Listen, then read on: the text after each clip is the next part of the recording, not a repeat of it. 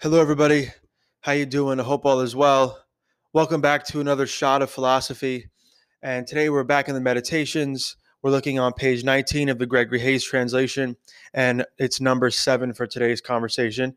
And what I'm realizing too is I think, because this is going to be a little bit about the importance of not just being busy again, which for me gets into broader conversations about how we should use our time. And I really do recommend you buy this book maybe not this translation specifically, although this is my favorite translation. And right now I own, I think, like two or three other translations. And the reason I mention that is because I'm I'm interested as to why, if I'm just flipping through this book for like maybe a minute or two, how do I end up at times getting into a pattern? Right? Because this book, as I'm, I think I might have mentioned, isn't really organized in a normal way, right? I think there are certain themes in the book. He returns frequently to certain topics like memento mori, thinking about how time is going to pass, thinking about kind of reminding himself, you know, because I think he was so powerful to be humble, reminding himself of his own insignificance, which not only keeps you humble, but also makes whatever problem you're facing seem smaller. So it's really therapeutic, I think, in a way, too. I, I do that a lot. Um, so memento mori stuff, reminding himself to be of service to others. Like there are certain things that come up frequently and repeatedly.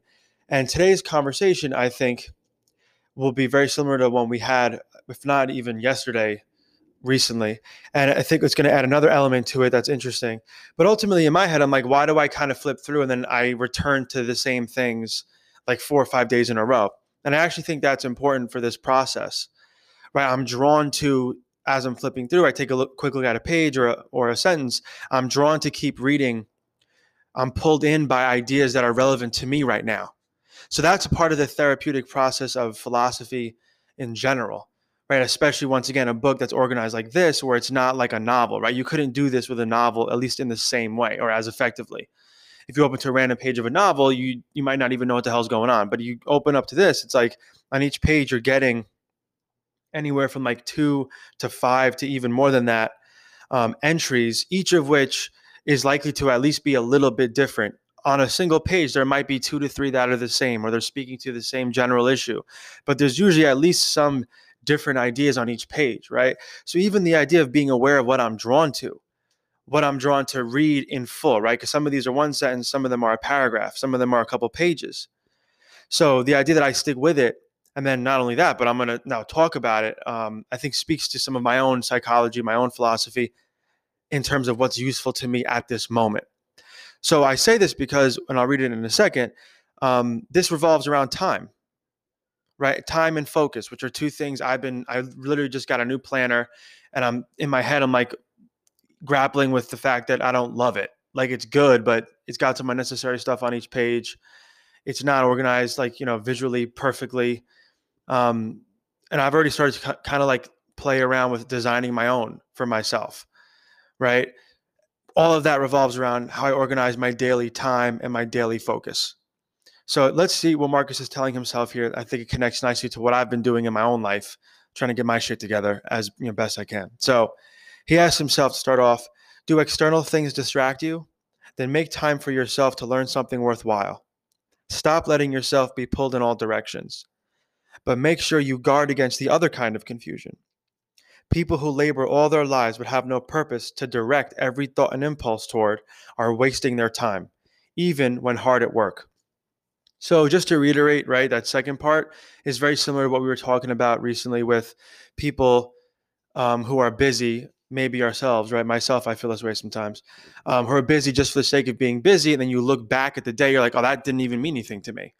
That wasn't, that didn't seem purposeful or I did all this stuff at work, but nothing actually got done. I didn't move towards maybe I didn't move towards this goal at work, or I didn't move towards this goal in my relationship. Like shit, we had a bunch of conversations today, but nothing really happened. Like nothing really happened. There wasn't a a moment where we reached a better place of understanding each other. There wasn't a moment where I was able to convey what I believe more accurately. Like we just didn't get anywhere, right? So I think, and this is something we already talked about probably with that other conversation, but philosophy is the antidote to this, among other things, of course. So it's not the only one, right? But you don't want to labor your whole life. Not only that, you don't want to labor for a year and not and then look back and feel like you, there's no purpose to this. right? So the idea is like if we check in with ourselves on a daily basis at the end of the day, this is very much a stoic practice. I mean, Epictetus talks about this, Seneca talks about this. Check in with, with yourself at the end of the day, and maybe not even just the end of the day. Maybe every six hours you're awake. That's another suggestion from ancient philosophy, right? From Pierre Hadot's Philosophy as a Way of Life. Maybe you wake up, set some intentions. Maybe in the middle of the day, let's say you wake up at six, obviously then at 12, check in. Well, how did I do the first part of the day? This isn't, uh, you know, you don't have to do it for 30 minutes. You do it quickly, but you do it with, with attention, right? then a night again, how the last six hours go. Then go to sleep. And that should help you sleep, right? Because you know, like if you messed up in the morning, maybe you made up for it in the afternoon. Because you had that moment at 12 like okay let me let me get on my shit. Let me focus. Let me be more organized. And then we get into the first part of what he's writing to himself here. Let me not be distracted.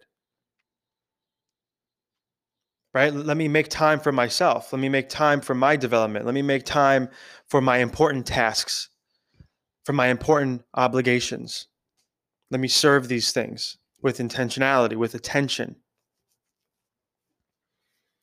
right so i like how he's saying like the kind of turning point of this this um, entry right is there are two types of confusion if you're constantly distracted by external things that's confusing if you're never having meaningful conversations with yourself, right? If you're just constantly in a state of responding to stuff instead of saying, well, how am I responding? How should I respond? Why am I responding this way? Those are really meaningful conversations to have. And then at that point, external things aren't just distracting you, right? You're engaging with them by engaging with yourself.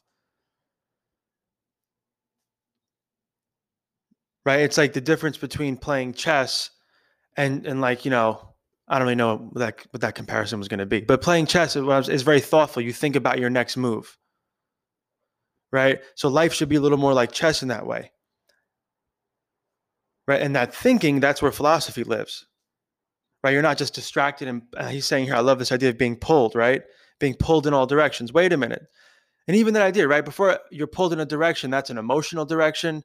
That's a direction of action. That's a direction of thought. That wait a minute, that pause, that's philosophy.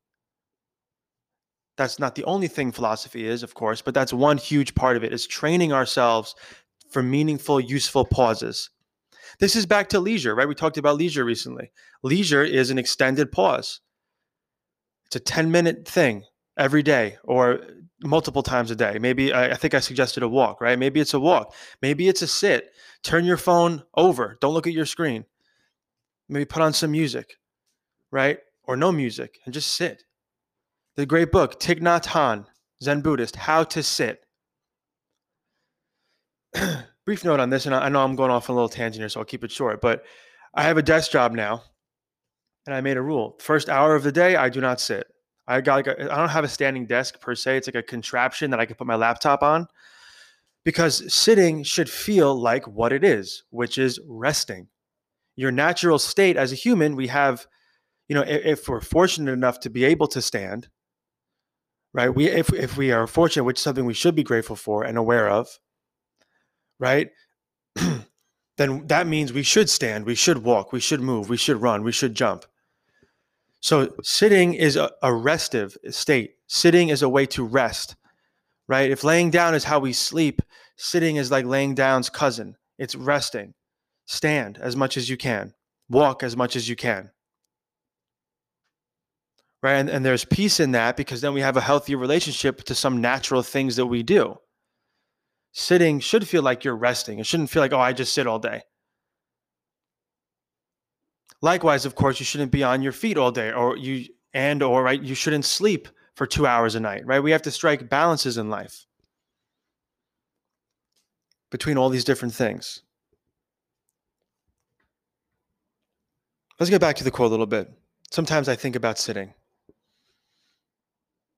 So we have two types of confusion we're guarding against here. Confusion caused by being pulled by external things, and one antidote, which I love this too. He's saying here, make time for yourself to learn something worthwhile. One thing that really bothers me, um, and this is this is a weird way to say it because like I take this personally for some reason, which isn't fair, but I don't like when I'm trying to have a conversation with someone, and like and this is maybe because they don't want to talk to me, which is fair, right? But if we're bowling, like if we're, you know, if we're like a peripheral friend and like we are interacting with each other, right? You know, it always uh, it shocks me when people like don't even want to make conversation. Like that's what we're there, like we're there to do, right? We're, we're bowling, we're having a couple drinks. Like we have to talk because we can't bowl the whole time. There are other people here, right? So I'm trying to talk to you, and like someone's just like they just seem so uninterested and or distracted and like they don't want to have the conversation but i sometimes and i fear this for myself right? If you're not learning stuff in life you you run out of things to talk about right? And in large part i think like what he's saying here too is when he's connecting this to purpose and connecting this to controlling our impulses to be pulled by externals right? When we really focus on learning something attentively learning it that's a profoundly healthy way to spend our time and focus right? When you really like just read a book for 10 minutes, that's be, then becomes something you're learning and then that, that becomes something you could talk about, right? Like, oh, what are you doing? Oh, I'm reading this great book. Okay, now you're interacting with the external world in a more interesting way. You can offer something of importance of of you know of usefulness to people. And not only that, but you're cultivating a self. You're learning how to focus and you're engaging in an activity um, that is training you to not be distracted. The time we make for ourselves to learn something worthwhile is an antidote, is a good move in combat against constantly being distracted. So make it a habit on a daily basis to sit down and learn things. People finish school and they stop learning. Not a good idea. But that's why I found this like the bowling example that was a little personal, right? Uh, but obviously, it was you know after college and all that, and like we're all just hanging out. It's like you have to not turn off your capacity to learn. I was very fortunate. I grew up around people, many of whom had little education. Like my, for example, my real example of this, or the most powerful one, probably aside from my mother, who was just constantly reading, constantly learning, would be my papu and my or my grandfather, who had a fourth grade education but read every day.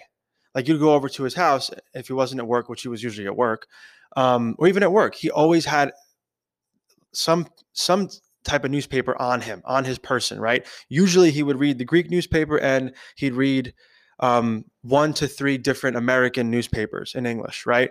So he would be reading every day consistently in at least one language.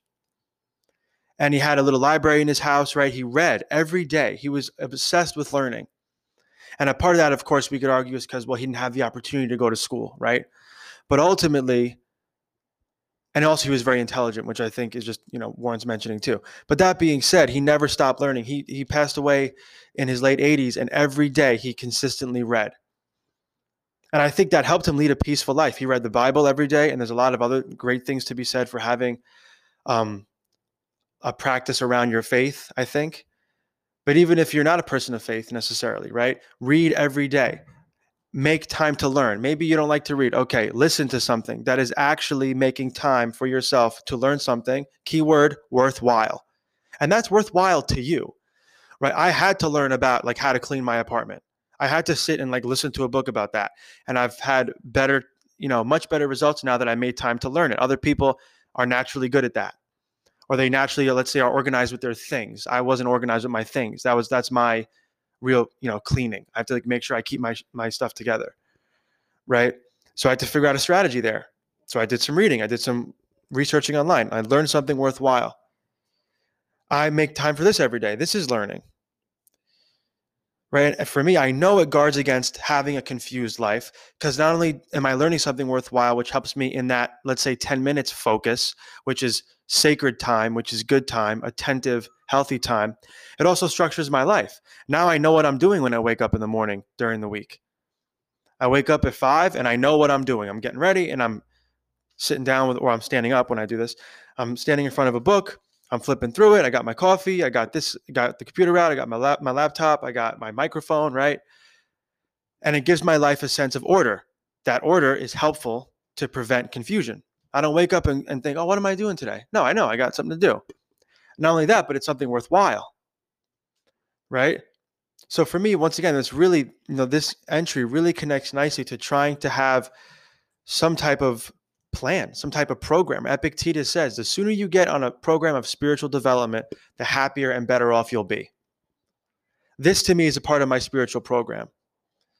To sit and read philosophy, talk about it, write about it, right? These become worthwhile learning moments for me that give my life a physical order because it gives me a routine around time, but also gives me a, a mental, psychological, philosophical, and spiritual, emotional sense of order. These ideas help me order my thinking, order my feeling in a way that's useful and helpful for me, healthy for me, and in a way that then, because of that, makes me better off with how I uh, interact with others. So I hope this was helpful. And let's try to, again, end with some questions, end with some practicality. How could you maybe organize your day so you make time for yourself to learn something worthwhile? How are you already doing that? What would be worthwhile for you to learn about? Maybe it's finance. Another, I'm thinking of examples for myself. Hopefully, it's philosophy. Maybe this is a part of your daily life now, right? Philosophy, finance. Maybe you want to learn about friendships. Maybe you want to learn about romantic relationships, right? Family relationships. These are all things we can learn about. Millions, if not thousands, of, of, of books and definitely millions upon millions of, if not billions, of words have been written about all those topics. Start learning five minutes a day, 10 minutes a day, and see what it does for the rest of your life too. Habits are powerful. Making, making, making time for learning on a regular basis is sacred time. We all need that. So, hope this is helpful. Thank you for listening, and I'll talk to you soon.